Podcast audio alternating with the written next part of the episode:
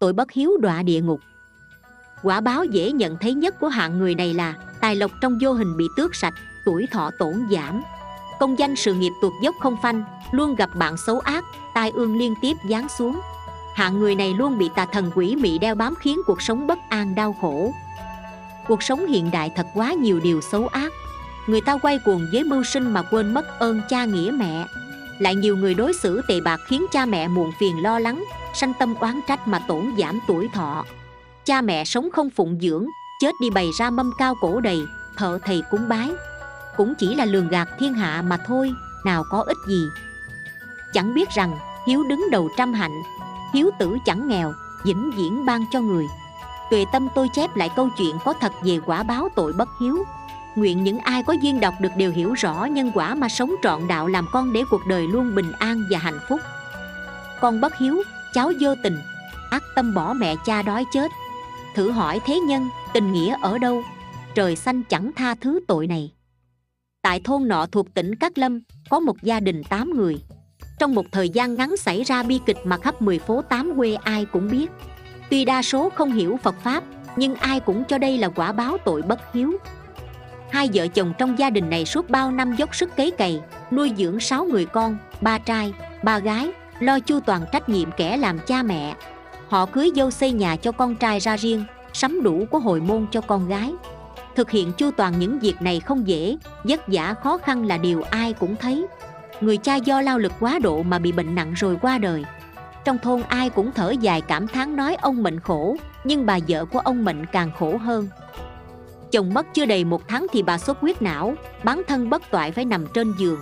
Tuy có thể dùng tay trái để ăn cơm, song việc vệ sinh tắm rửa phải có người dìu đỡ chăm sóc. 12 đứa con cả dâu lẫn rể đã phụng dưỡng như thế nào với người mẹ? Mới đầu họ sắp xếp hai người một nhóm, luân phiên chăm sóc mẹ. Chẳng bao lâu họ bắt đầu chán ngán, nên trong nhà bắt đầu xảy ra chuyện.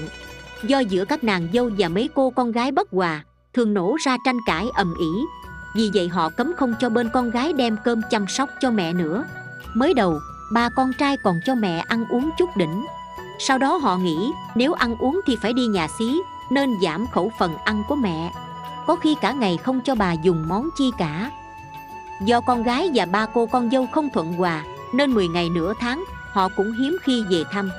Có lần ba cô con gái đến thăm mẹ, phát hiện ra bà rất yếu. Họ ghé sát tai vào mới nghe thấy giọng bà thều thào mẹ đói mẹ đói. Họ dội tìm chút gì đó cho mẹ ăn. Nào ngờ, ba nàng dâu thấy vậy nổi cơn thịnh nộ. Họ chạy đến chỗ mẹ chồng đang nằm lớn tiếng quát lên. Bà mới dùng xong hai chén cháo, sao còn đòi ăn nữa? Có phải là muốn chết hay không? Bà nói vậy khiến con gái bà tưởng là chúng tôi bất hiếu đấy. Nhờ ba cô con gái kiên trì, cuối cùng bà cũng được dùng một chút ít. Lúc cho mẹ ăn, họ phát hiện ra bụng mẹ hóp gầy chứng tỏ lời ba chị dâu là dối trá. Hôm sau, họ đem cho mẹ sáu cái trứng gà, bà ăn ngấu nghiến hết sạch trong chốc lát. Bà bảo với con, chúng nó một chút cơm nước cũng không cho mẹ dùng, chúng muốn để mẹ chết đói đó.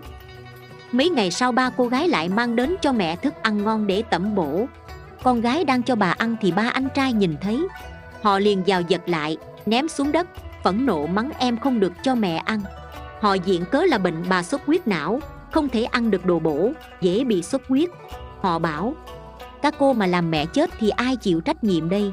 Muốn lo cho mẹ thì hãy rước mẹ về mà lo. Đừng có tới đây chăm ăn mà không chịu cưu mang. Chuyện trong nhà họ chẳng mấy chốc lan ra cả thôn đều biết.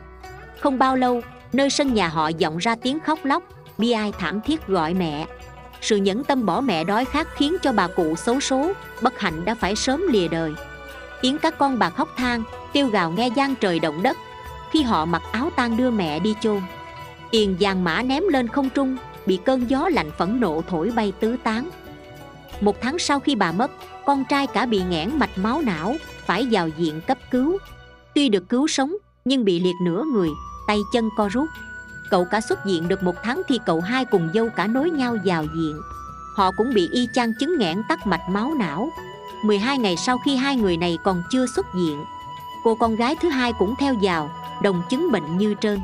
Cô con gái thứ hai xuất viện được hai ngày thì nàng dâu thứ ba cũng vào viện. Không phải bị nghẽn mạch máu não, mà bị thủng bao tử.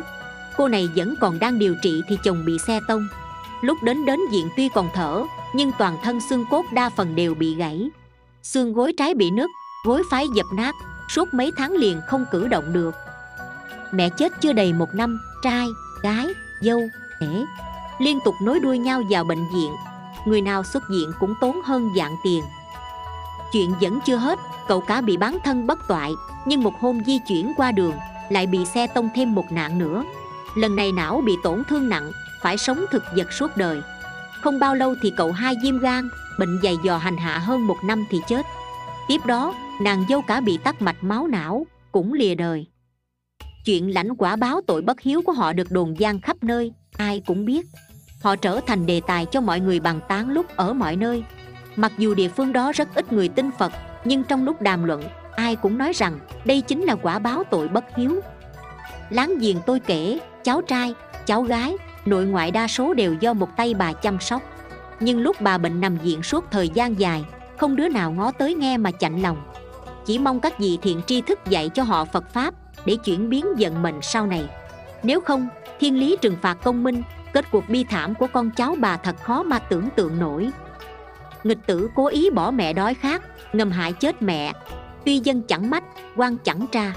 Họ tuy không bị quốc pháp trừng trị, thế nhưng lưới trời lồng lộng, thưa mà khó lọt. Những người con bất hiếu này, từng người một điều phải thọ ác báo. Tôi đem những câu chuyện hiện thế báo ứng trong đời sống kể lại chính là muốn cảnh báo những người con bất hiếu nên cải tà quy chánh. Nếu không một khi ác báo tới, có hối hận thì cũng đã quá muộn màng.